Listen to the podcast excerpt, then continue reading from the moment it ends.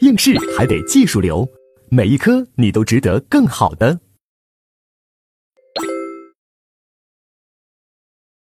好，那接下来我们就看第十二讲罪数啊，一百二十二页。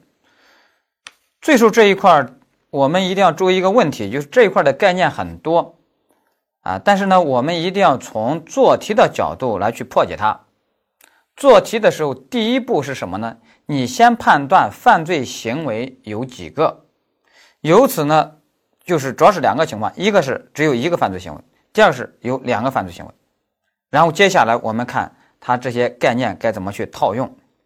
那我们就先看第一节啊，只有一个犯罪行为的，只有一个犯罪行为的概念的第一个是什么呢？叫继续犯。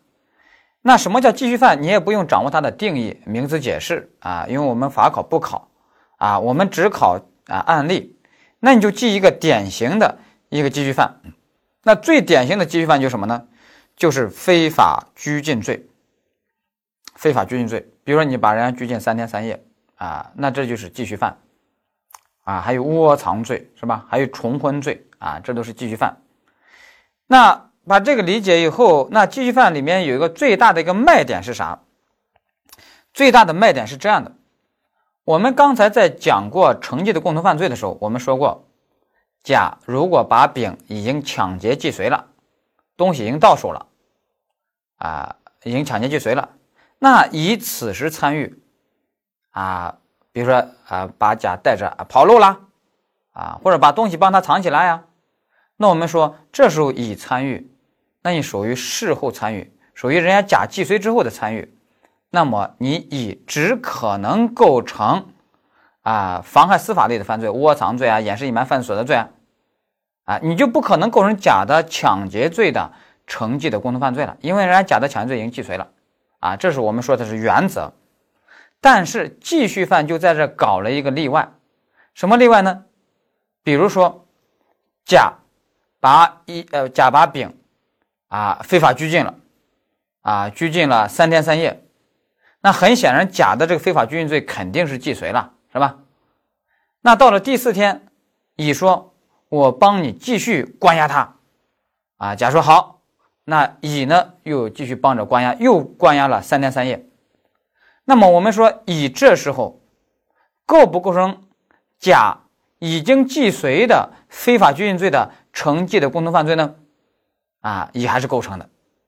所以我们会发现，继续犯有个特点就是什么呢？就是即使既遂了，有人参与进来继续实施，那么依然可以构成这个继续犯的什么啊成绩的共同犯罪，明白？哎，这就是它最重要的这个卖点啊，最重要的卖点。那有些同学就问我，老师啊，你举这个非法拘禁罪我能理解，但是你刚才说重婚罪也是继续犯，那重婚罪里面。能不能实现这个卖点？有没这种可能呢？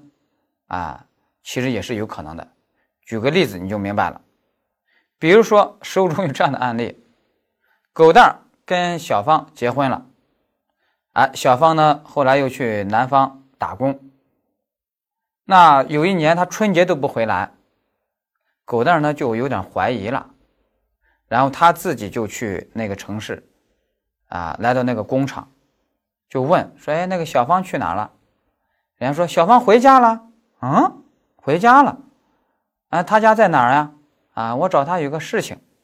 哎，知道地址以后去，一去一看，小芳已经跟狗剩，一看就是在那过夫妻生活呢。那狗蛋呢，气不打一处来，就先打小芳。打小芳，人家狗剩还不答应。狗剩呢就打狗蛋儿啊，把狗蛋儿呢赶出去了。狗蛋儿呢就在外面这个住下来，结果住了一段时间，盘缠用完了，啊，流落街头了，实在没办法了。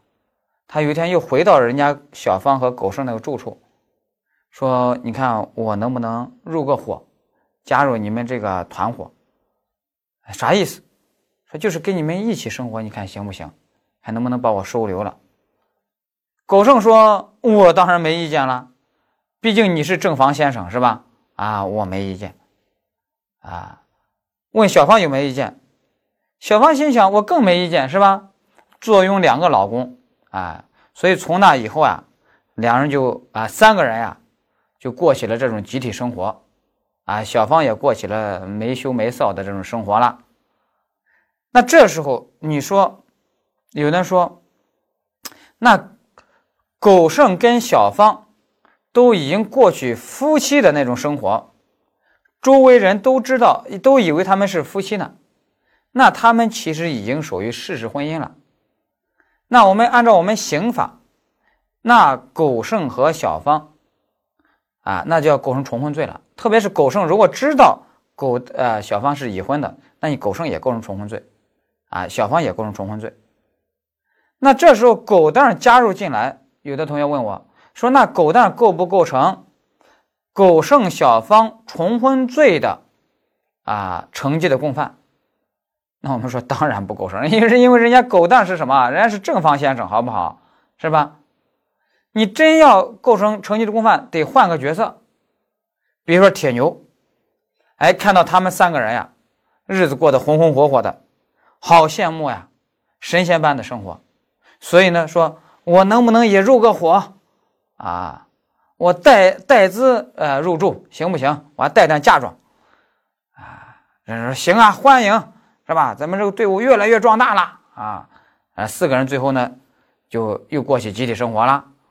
那那那最后还可以一起凑在一起打个麻将呀。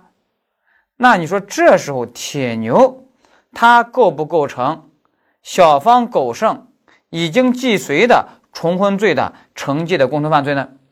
那铁牛是构成的，明白吧？铁牛是构成的，所以重婚罪也是啊有这个卖点的。好，这是我们说的继续犯，把这个掌握好就可以了。好，那接下来我们要看法条竞合和想象竞合的区分啊，法条竞合和想象竞合的区分，这也是一个基本功。其实它们的区分就一点，很简单，判断标准是什么呢？触犯的必然性不同。如果触犯此罪，就会必然触犯彼罪，那么这两个罪就是法条竞合关系。如果没有这种触犯的必然性，那么他们就不是法条竞合关系，才有可能想象竞合，明白吧？比如说，大家一起来分析两个罪，啊，我们弄两组了一起来训练一下就明白了。比如说，一个是合同诈骗罪，一个是诈骗罪，那你想想，触犯合同诈骗罪就必然会触犯什么诈骗罪？那他们两个就是什么法条竞合关系？那法条竞合关系，我们知道。他们的呃处理规则是什么？特殊法优于一般法，也就是特殊罪名要优先适用啊。那这时候要优先适用什么？合同诈骗罪，明白啊？法条竞合的处理规则叫特殊法优于一般法。好了，那我再问，再给一组，比如说盗窃罪和杀人罪，他们两个有没有可能是法条竞合关系呢？那你就想，触犯盗窃罪会不会必然触犯杀人罪啊？不会。触犯杀人罪会不会必然触犯盗窃罪啊？也不会。那么他们两个肯定就不是法条竞合关系。那么他们两个有没有可能想象竞合呢？啊，那要构成想象竞合，那就得想象出是一个行为把这两个罪名同时触犯。注意啊，必须是一个行为把两个罪名同时触犯。那能不能想象出这样的案件呢？能想象出来，书中也真有。啊，就是有人。把人家那个救命的药，比如说速效救心丸呀，比如说那种胰岛素啊，啊，给偷了。他偷那个东西，他是想卖钱的。他也知道偷这种药呀，就会让人家那个病人没命的，啊，但是呢，他不管那么多，他就偷了卖钱。那最后呢，病人没药了啊，死了。那我们说，你这一个盗窃行为，一方面构成盗窃罪。啊，一方面其实也构成什么故意杀人罪，至少是个间接故意。啊，那你一个行为同时触犯两个罪，那怎么办呢？那属于想象竞合，则以重罪论处，明白？想象竞合的呃处理规则是什么？则以重罪论处。啊，这个我们在讲啊前面这个犯罪构成体系的时候给大家讲过的。好了，这是两个区分。那接下来我们需要来总结的，大家翻到一百二十四页。要给大家来一个比较大的总结，总结什么呢？就是罪名关系。罪名关系其实一共有三种关系，这个我觉得这个逻辑关系大家一定要把它搞清楚啊，很重要的。第一种叫什么呢？A 与非 A 的对立排斥关系，它就相当于男生和女生的关系，男生女生那就是对立排斥关系。对立排斥关系就是要么是男生，要么是女生，是吧？啊，所以呢，这两种罪名那就是对立排斥关系。还有一种关系叫什么？A 与 A 加 B 的关系，A 与 A 加 B 的关系，我们把它称为包容评价关系，就是说 A 加 B 可以评价成 A 啊，A 加 B 可以评价成 A，那它就相当于是什么呢？相当于本科生和硕士生的关系，因为我们觉得硕士生可以评价成什么本科生啊，它其实也相当于是个位阶关系啊，我高位阶的概念可以评价成什么低位阶的概念啊，你比如说。我们说抢夺罪和抢劫罪，他们就属于性质相同、程度不同的两个罪啊。抢夺罪相当于是 A 啊，抢劫罪呢就相当于是 A 加 B 啊。抢劫罪就是比抢夺罪多了一个 B B 是啥呢？就是对人暴力啊，对人暴力啊。抢夺只是对物暴力啊，只是对人有危险而已。啊，所以呢，那抢劫高位阶的抢劫就可以包容偏为什么低位阶的抢夺，明白吧？那同时你也会发现，那触犯 A 加 B 这个罪必然会触犯 A 这个罪，啊，触犯抢劫罪也必然就会触犯什么抢夺罪，啊，就相当于强制猥亵罪和强奸罪也是一样，强制猥亵罪是低位阶的 A。那强奸罪就是高位阶的 A 加 B，因为他们也是性质相同、程度不同的关系。那么高位阶的强奸罪就可以包容偏为什么低位阶的啊强制猥亵罪，明白吧？啊，那你触犯强强奸罪必然会触犯什么强制猥亵罪？你想一想是不是这个道理？啊，那既然也有这种触犯的必然关系，那就说明 A 与 A 加 B 的关系也是一种什么法条竞合的关系，明白吧？这种包容偏的关系其实也是一种什么法条竞合的关系。啊，要把它呢要掌握好。好了，那接下来第三种关系是什么呢？是 A 与 B 的关系。A 与 B 的关系，我们把它称为什么？你是 A，我是 B，咱们是中立关系。啊，这种中立关系就是什么？就是不搭嘎的关系啊，不搭界的关系啊。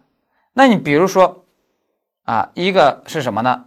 故意杀人罪，一个是盗窃罪。那这两个完全就是不搭界的。啊，他们就是中立关系，这种中立关系就相当于是女生、硕士生，啊，女生、硕士生这两个概念，你想想是吧？那这种 A 与 B 这种中立关系不搭界的关系，它有一个特点是什么呢？那他们就不是对立排斥关系，那他们两个就可以想象竞合，啊，可以想象竞合。比如我一个学生，我既可以是女生，我也可以是硕士生，是吧？啊，我把呃这两个概念呢集于一身。那你再比如说，我一个行为，我就既可以构成盗窃罪，我也可以构成什么故意杀人罪，哎，我把它两个呢给想象竞合了，啊，那比如说我刚才说的那个偷人家那种救命的药，明白吧？啊，所以呢，我们现在就知道了，啊，A 与 B 中立关系呢，它是可以想象竞合的。好了，这三组关系我们掌握好了以后，接下来我们要说我们容易犯的错误，刚好也是命题的陷阱是什么呢？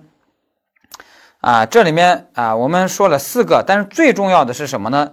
最重要的是，我们不要把 A 与 B 的这种中立关系当成 A 与非 A 的对立排斥关系，就是不要把中立关系当成对立关系，明白吧？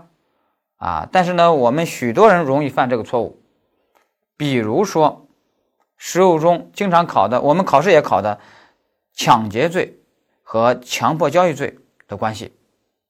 啊，实务中就发生这样的案件，在一个旅游景区，啊，那个海滩，呃，有夜市，啊，游客们一桌一桌的在那，人家在那吃海鲜，啊，这时候呢，来了一个当地的乐队，走到人家一桌面前，说：“先生们、女士们，给你们唱首歌。”人说：“哎，不用，谢谢。”必须听。二话不说，咔咔咔就啊，主唱什么弹吉他什么的都都来了。唱完以后说给钱，人家说才不给，又没让你唱，给不给？不给是吧？乐器立马变凶器，就开始打人家。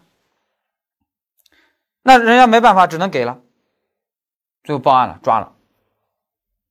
最后法官说：“哎呦，这帮歹呃这帮这个这这这这呃被告人，他们到底是他现在是到底是构成强迫交易罪还是构成抢劫罪啊？”嗯，让我翻一翻啊教材，哎，他翻一翻他的那个教材，一看，两个罪的区别在于什么呢？看有没有一个市场交易背景，因为强迫交易罪是规定在经济犯罪里面，它规定在那个扰乱市场秩序犯罪里面。啊，就说你扰乱市场秩序，所以就看有没有市场交易背景。如果有一个市场交易背景，啊，在这背景下发生的，那就是强迫交易罪；如果没有这个背景，啊，单纯的啊侵犯人家的财产，哎，那就是抢劫罪。哦，那这里面有没有一个市场交易背景呢？啊，有啊，卖唱行业嘛，啊，当地这个卖唱这个行业这个还是挺发达的。哦，那你就是强买强卖，啊，强迫人家接受这种卖唱服务。啊，那就要定什么强迫交易罪？哎，最后就定了强迫交易罪，就没定抢劫罪。啊，那我们说，这个法官他这种思维就有问题。抢劫罪是个重罪，强迫交易罪是个轻罪。你如果这么去定，给他这帮被告人定的是强迫交易罪，那你就等于说教会大家如何规避抢劫罪了。啊，那我都不用讲法考了，我可以办一个。如何规避重罪抢劫罪的培训班？啊，怎么规避呢？很简单，以后抢人家东西的时候啊，不要一上来就动粗啊。这位兄台站好了啊，且听我的天籁之音啊，老子最近很缺钱，老子最近很缺钱啊。唱完了，歌声不咋地，钱必须给啊，不给不给，那现在就要动手了。啊，先礼后兵是吧？不给，现在就动手了。啊，人家没法给了。好了，按照这个法官的观点，那这是一个卖唱呀，提供一个卖唱服务呀。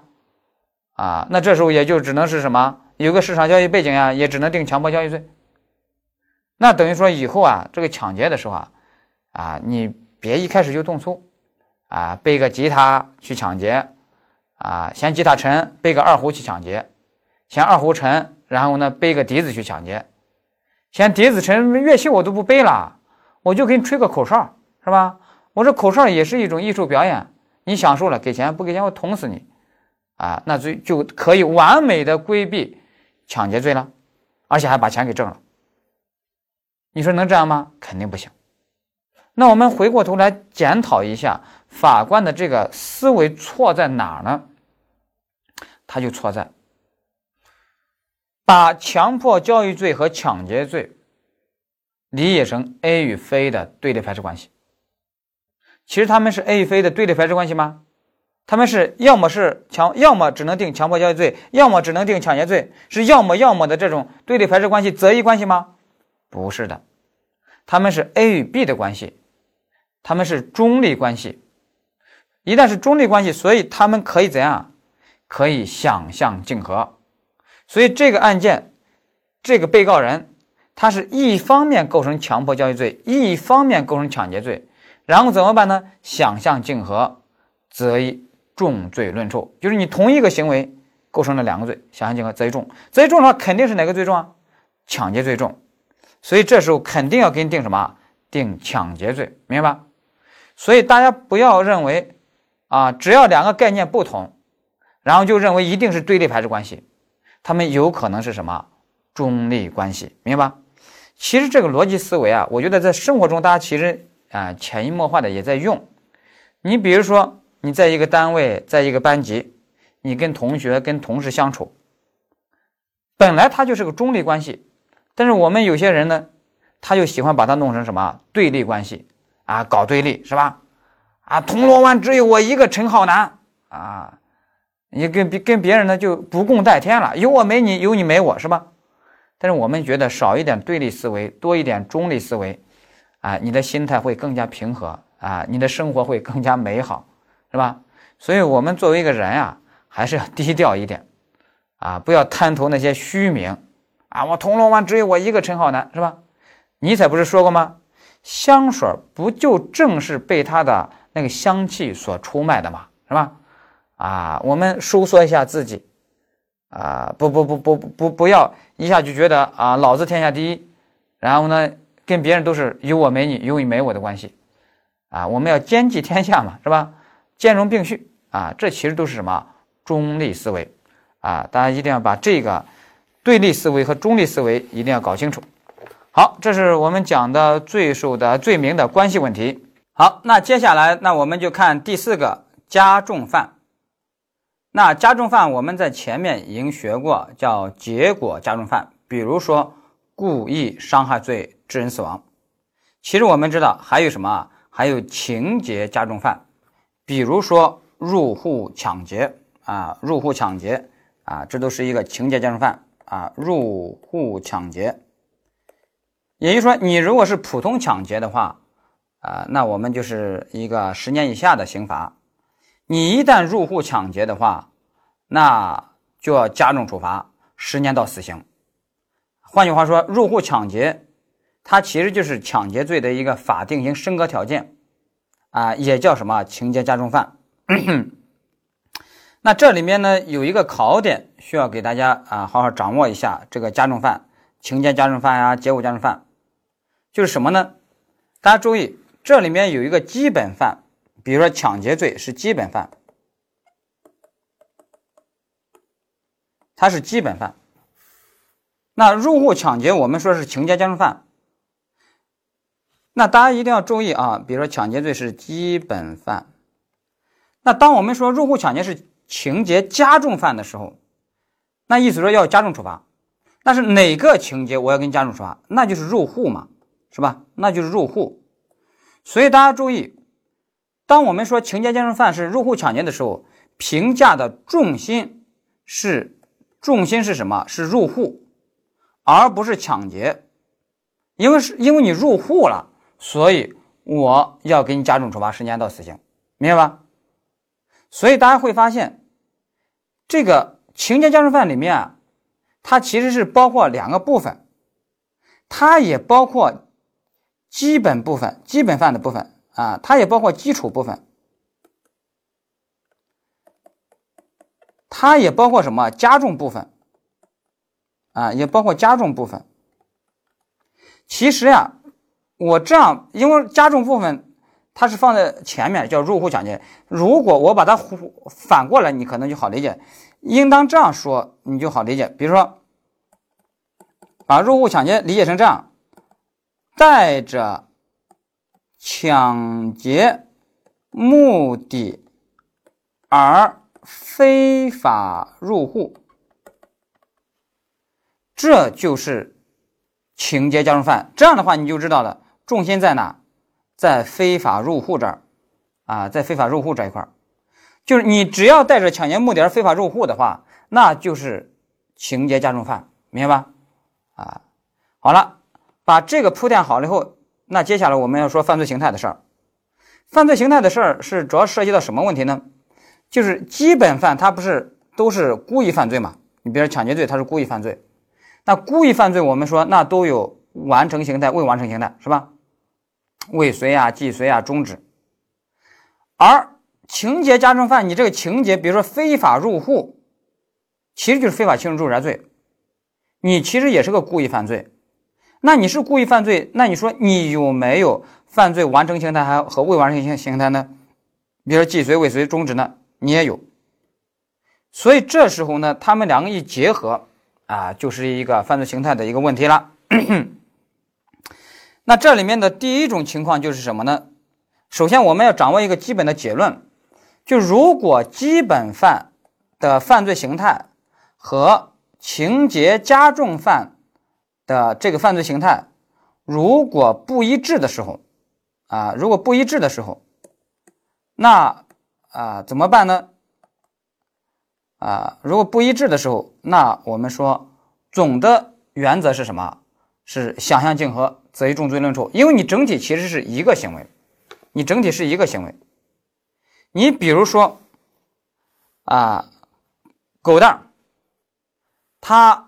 带着抢劫的目的而非法入户，啊，猛地闯进去，闯到小芳家，然后把小芳的东西真的成功的抢劫到手了。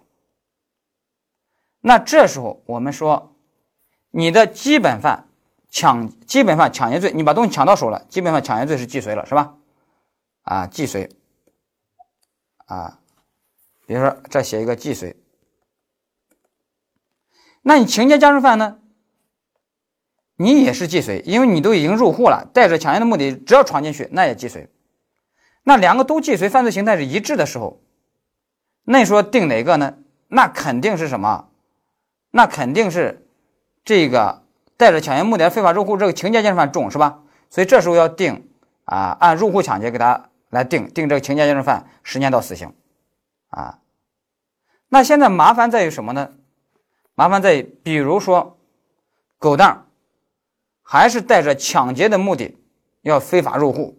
啊，要闯到小芳家去抢劫，终于终于破门而入，啊，因为小芳人家本来在门里面抵挡呢，啊，终于破门而入进去了，进去了马上要，啊，说给钱，但是定眼一看，小芳呢，人家加特林机枪已经在那端着呢，狗蛋一看自己啊，只是一把菜刀，立马傻眼了。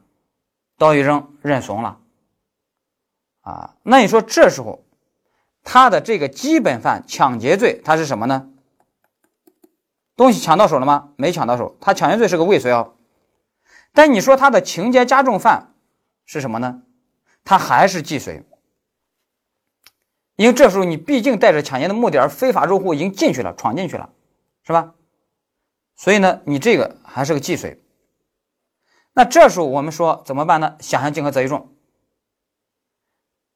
有的同学说，为什么是想象竞合择一重呢？为什么是想象竞合呢？因为你整体其实是一个行为。有的说不是两个行为吗？先入户，然后再去抢，好像是两个行为。对你从自然意义上来说是两个行为，但你这个入户不就是带着抢劫的目的吗？你其实还是抢劫行为的，还是抢劫的一种行为啊，是吧？还是抢劫罪的一种行为嘛？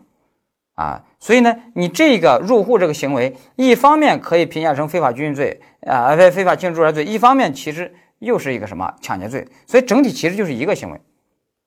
那这一个行为现在呢，啊，一方面构成基本犯抢劫罪的未遂，一方面呢构成情节加重犯这入户抢劫的什么既遂。当然，我说入户抢劫，那重点是重心说的是入户入户啊，不是抢劫啊。当说入户抢劫的时候，重心是入户啊啊。那你因为入进去了，所以是既遂。那想象竞合择一重的话，那肯定是入户抢劫这个既遂重，是吧？定这个既遂。那定这既遂以后，啊，那就要适用什么？十年到死刑这个刑罚。但适用这个刑罚完了以后，由于基本犯抢劫罪，它是一个什么？是一个未遂，所以最终啊，在适用十年到死刑这个刑罚的时候呢，再来一个什么？按照未遂犯的规定，给他再来一个从宽处罚。啊，明白吧？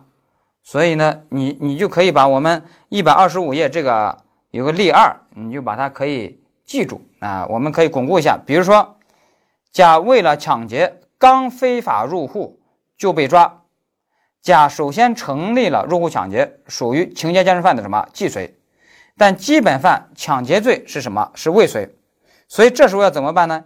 要定情节加重犯的既遂，也就是说要适用十年到死刑这个升格的法定刑。但是呢，由于你基本犯是未遂，所以再适用一个未遂犯的规定，然后呢从宽处罚啊，从宽处罚啊，就是这么去处理。所以我们最后也就得出一个结论，结论是什么呢？如果基本犯是未遂或者终止，而加重犯是既遂的话，那就要定加重犯的既遂，然后适用升格的法定刑啊，再按再适用一下这个未遂犯、终止犯的规定，给他来个从宽。啊，有的说那都已经适用十年到死刑了，为什么还要给他从宽呢？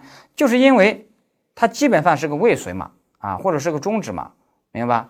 啊，也就是说，你之所以能适用十年到死刑那个升格的法定刑，你是建立在一个前提，前提是什么？基本犯既遂了，啊，但现在基本上是未遂，所以呢，你就只能再适用一下未遂犯或者终止犯的规定，给他再从宽一下。有的人这好像很矛盾，一会儿加重，一会儿从宽。这不矛盾，一会儿给他加重，一会儿从宽，最后综合折算嘛。那你比如说一个人，一方面是累犯，要给他从重处罚；一方面他又自首，那要给他从宽处罚。最后一综合折算就完事儿了啊，这个其实不矛盾。好了，那你如果把这个能理解的话，这就是我们这书上给他说的第一种情形，就是什么呢？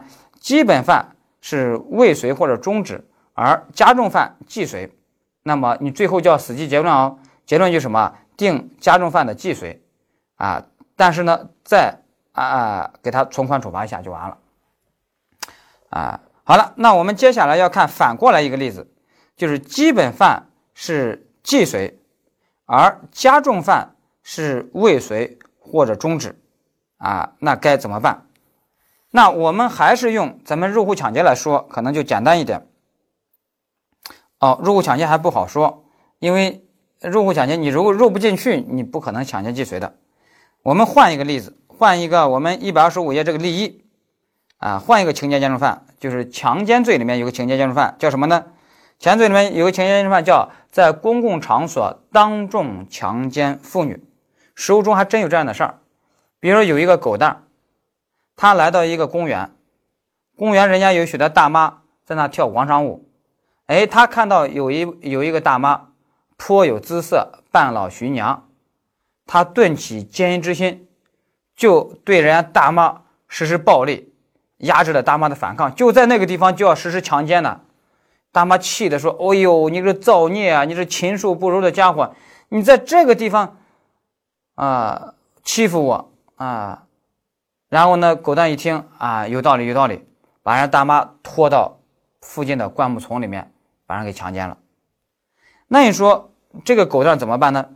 首先，基本犯这个强奸罪，他是既遂了，是吧？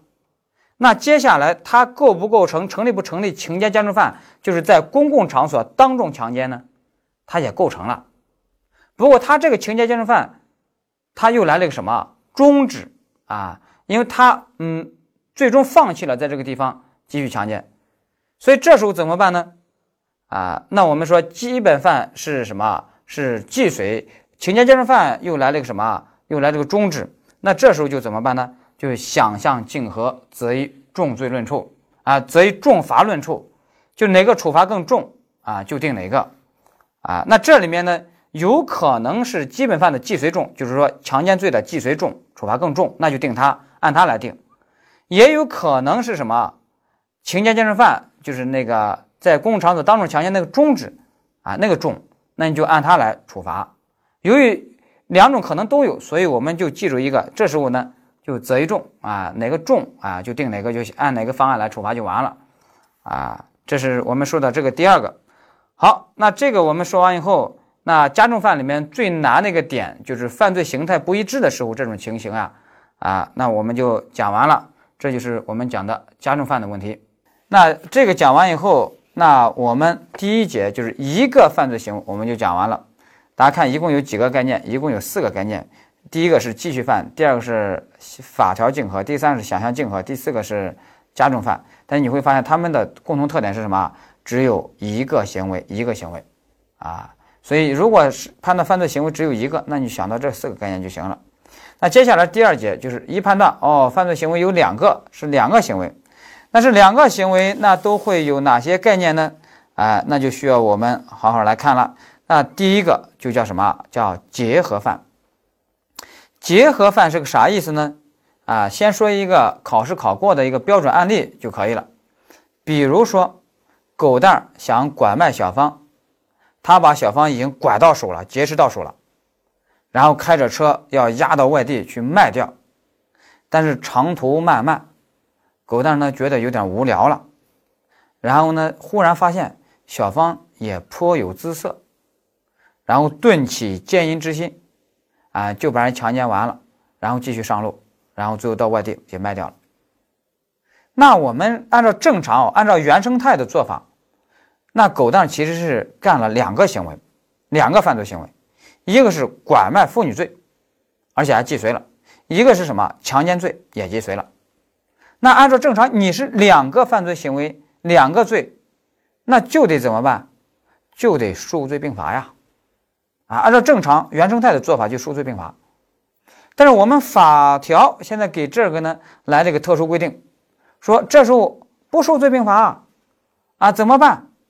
说就指定拐卖罪，把强奸罪作为拐卖罪的法定刑升格条件。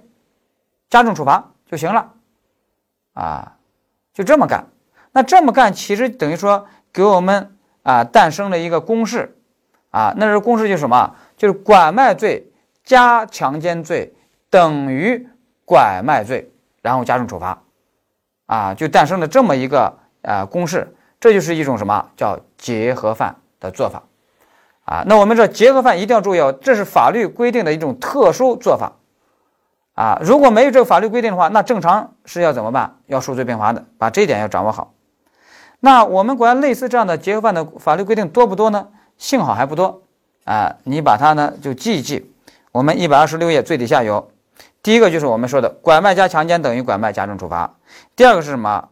绑架加杀人等于绑架加重处罚。还有绑架加故意伤害致人重伤死亡等于绑架加重处罚。啊，这个都考过。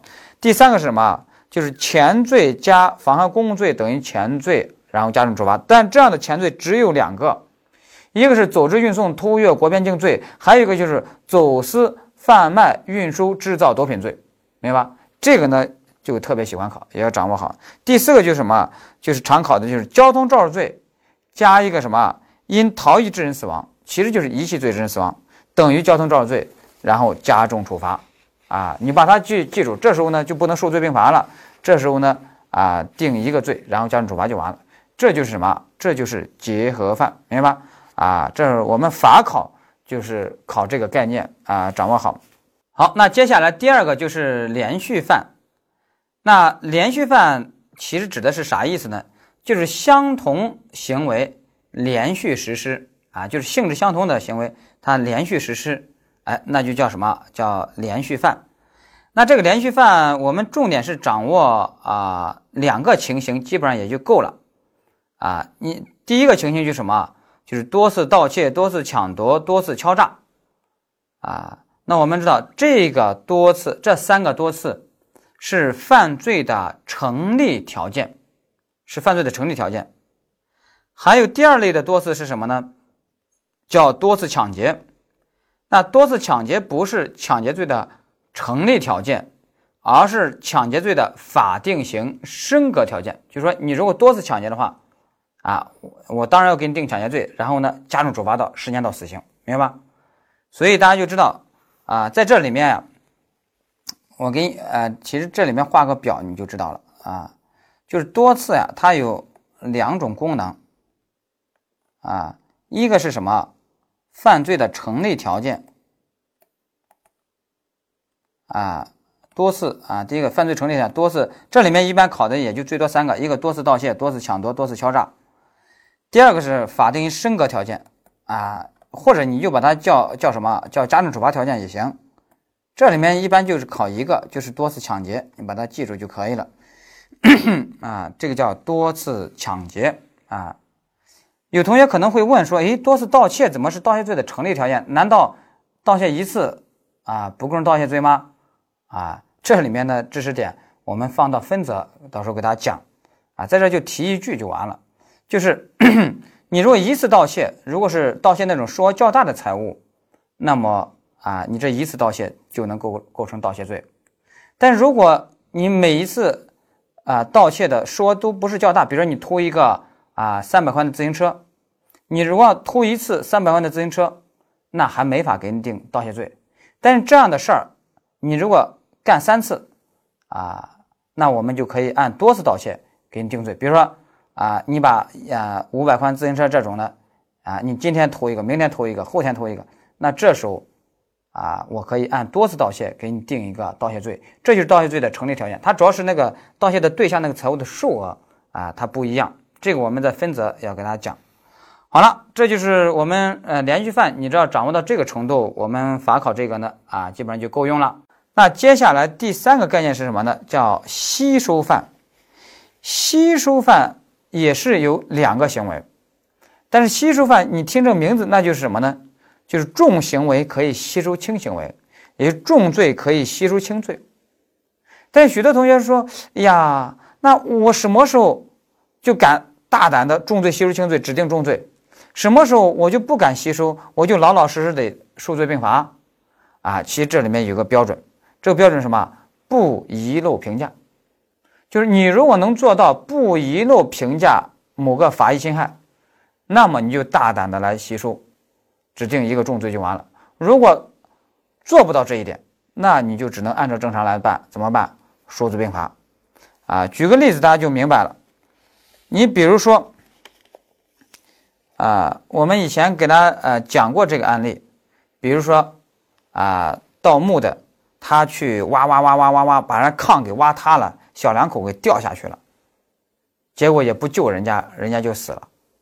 那我们说，你这两个啊，你这两个盗墓贼，你一方面构成盗掘古墓葬罪，那你一方面又构成什么不作为的故意杀人罪？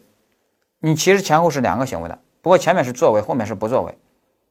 那这两个能不能来一个重罪吸收轻罪？我故意杀人罪重，就啊用故意杀人罪把盗掘古墓葬罪吸收了，指定故意杀人罪呢？不行，因为盗掘古墓葬罪的保护法益是文物，而故意杀人罪的保护法益是生命。那人的生命这个罪，故意杀人罪，你就无法吸收人家啊盗掘古墓葬罪，因为法益种类都不同。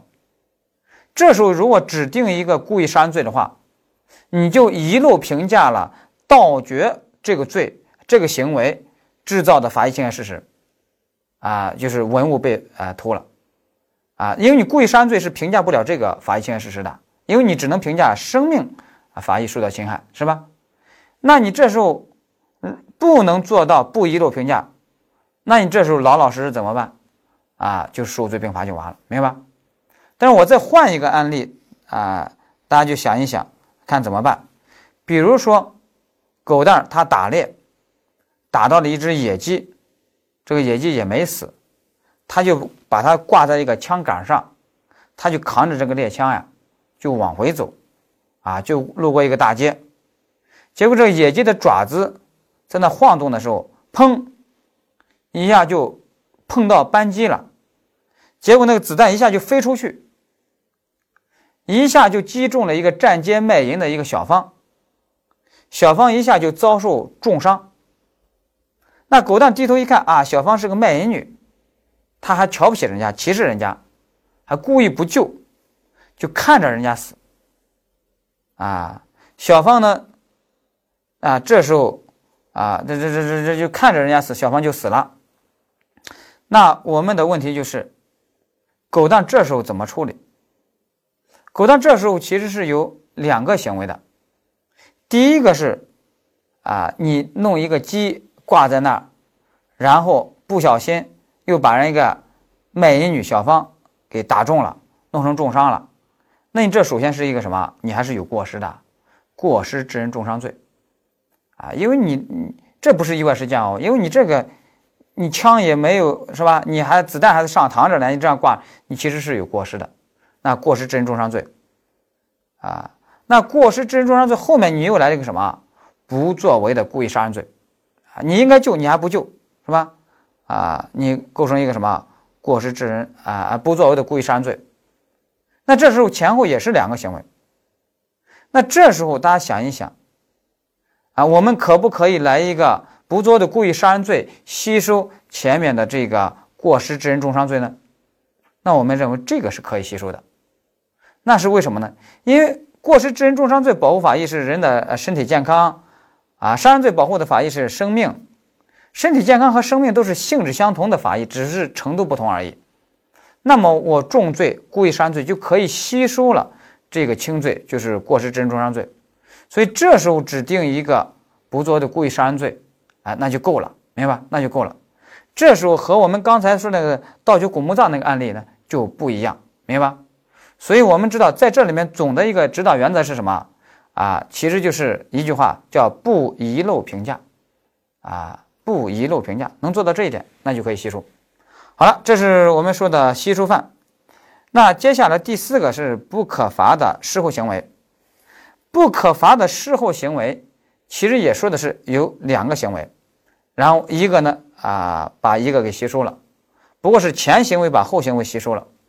所以不可罚的事后行为，它其实啊也是广义的吸收犯，只是说它太重要了，把它最后独立出来了啊。那这里面最典型的就是什么呢？就是销赃。那销赃其实是有两种的，我们今天也要好好总总结的。比如说狗蛋儿他偷了一辆汽车，他把这个汽车拿到赃车市场上去卖，买家也知道这是赃车，大家心照不宣，哎，买家啊就用很低的价就买了。那么我们说，先说狗蛋儿狗蛋偷车构成盗窃罪，那他这个销赃，我们说要不要给他再定一个？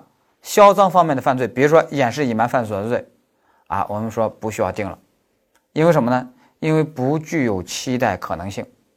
你能期待小偷偷了东西不销赃，是吧？不具有期待可能性。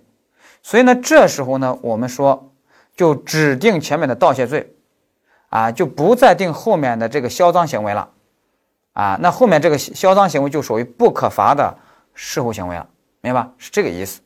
好，但是我们说这个销赃叫什么？叫正常销赃啊。那接下来还有一种销赃是这样的，比如说狗蛋他呢偷到这个汽车以后，他又伪造出一些证件，显示自己是车的合法主人，然后把这个车拿到一个二手车的市场上去卖，说啊这是我的二手车啊，卖给你，买家就以为是二手车，也就买了。那么我们说，这时候你狗蛋这种销赃，你其实是把把人买家给骗了。你把买家给骗了，买家现在有没财产损失？我们认为有啊，多数观点认为有。为什么呢？因为买家用一个二手车的一个行情价买到了一个脏车，你说人家花冤枉钱了没有？花冤枉钱了，那人家有财产损失。你又把人骗了，人家有财产损失。那这时候你狗蛋这个销赃行为还构成了什么诈骗罪？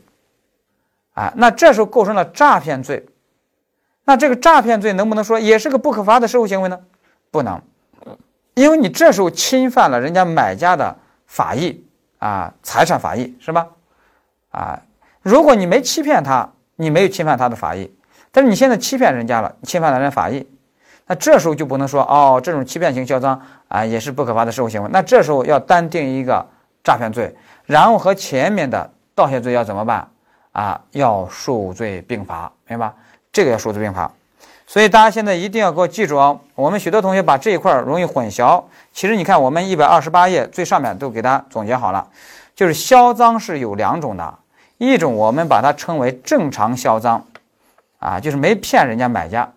啊，那这个销赃是一个不可罚的事后行为。第二种是什么？欺骗型销赃。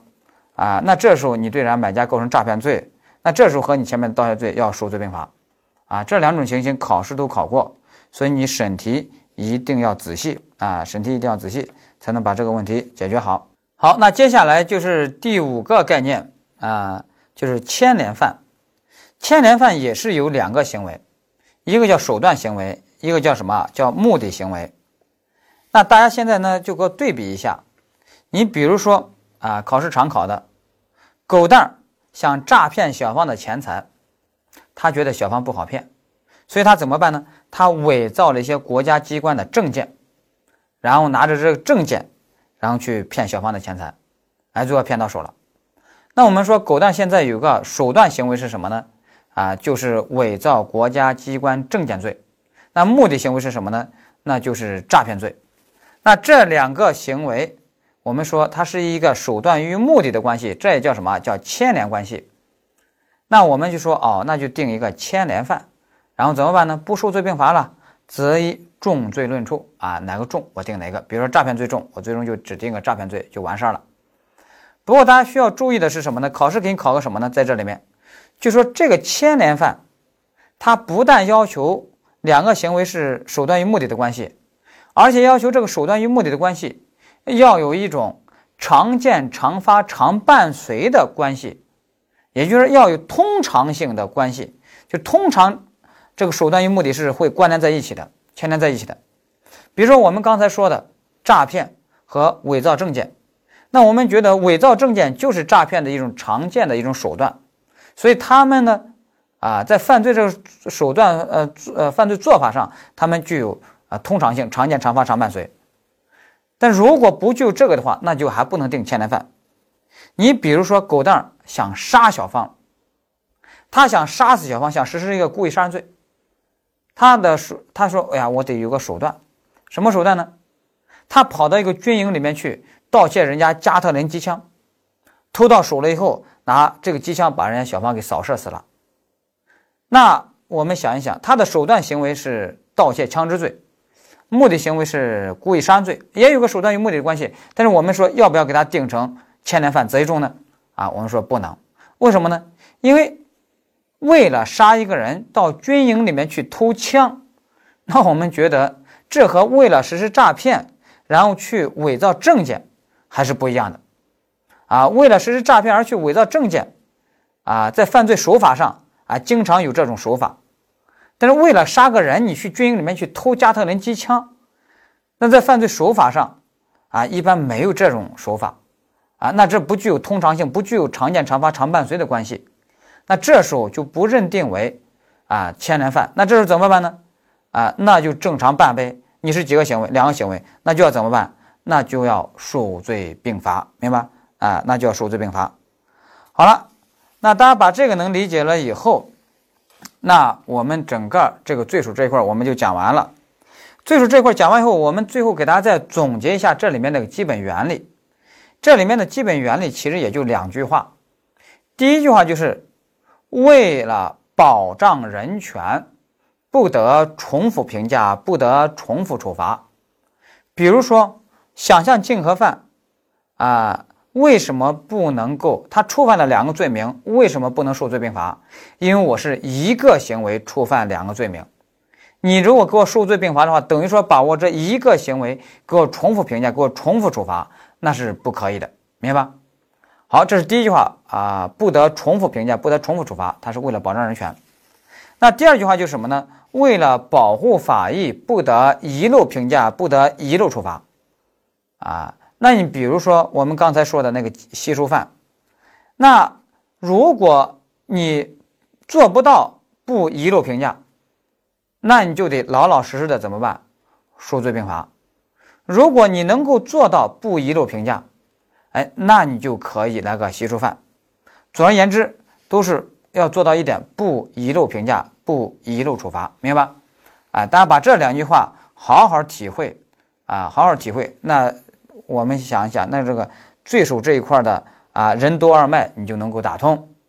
好了，那罪数我们讲完以后，我们整个啊犯罪论我们就讲完了。大家知道，我们总则啊一个主体部分是犯罪论，犯罪论解决两个问题。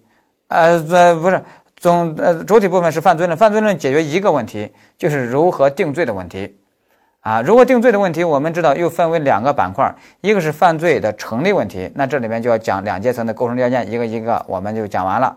接下来是犯罪成立之后的三大特殊问题，一个就是犯罪在时间上的发展问题，就是犯罪形态；一个是犯罪在空间上的分布问题，就是共同犯罪；第三个就是犯罪在数量上的计算问题，就是疑罪受罪啊。那我们知道，这个一讲完以后，整个犯罪论也是我们整个刑法最难的任务，我们就算讲完了。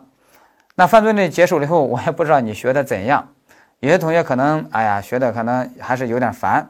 但是我想说一句话，就是一切伟大的作品，它的确都有令人厌烦的章节，就如同一切伟大的梦想一样，也都有令人窒息的时刻。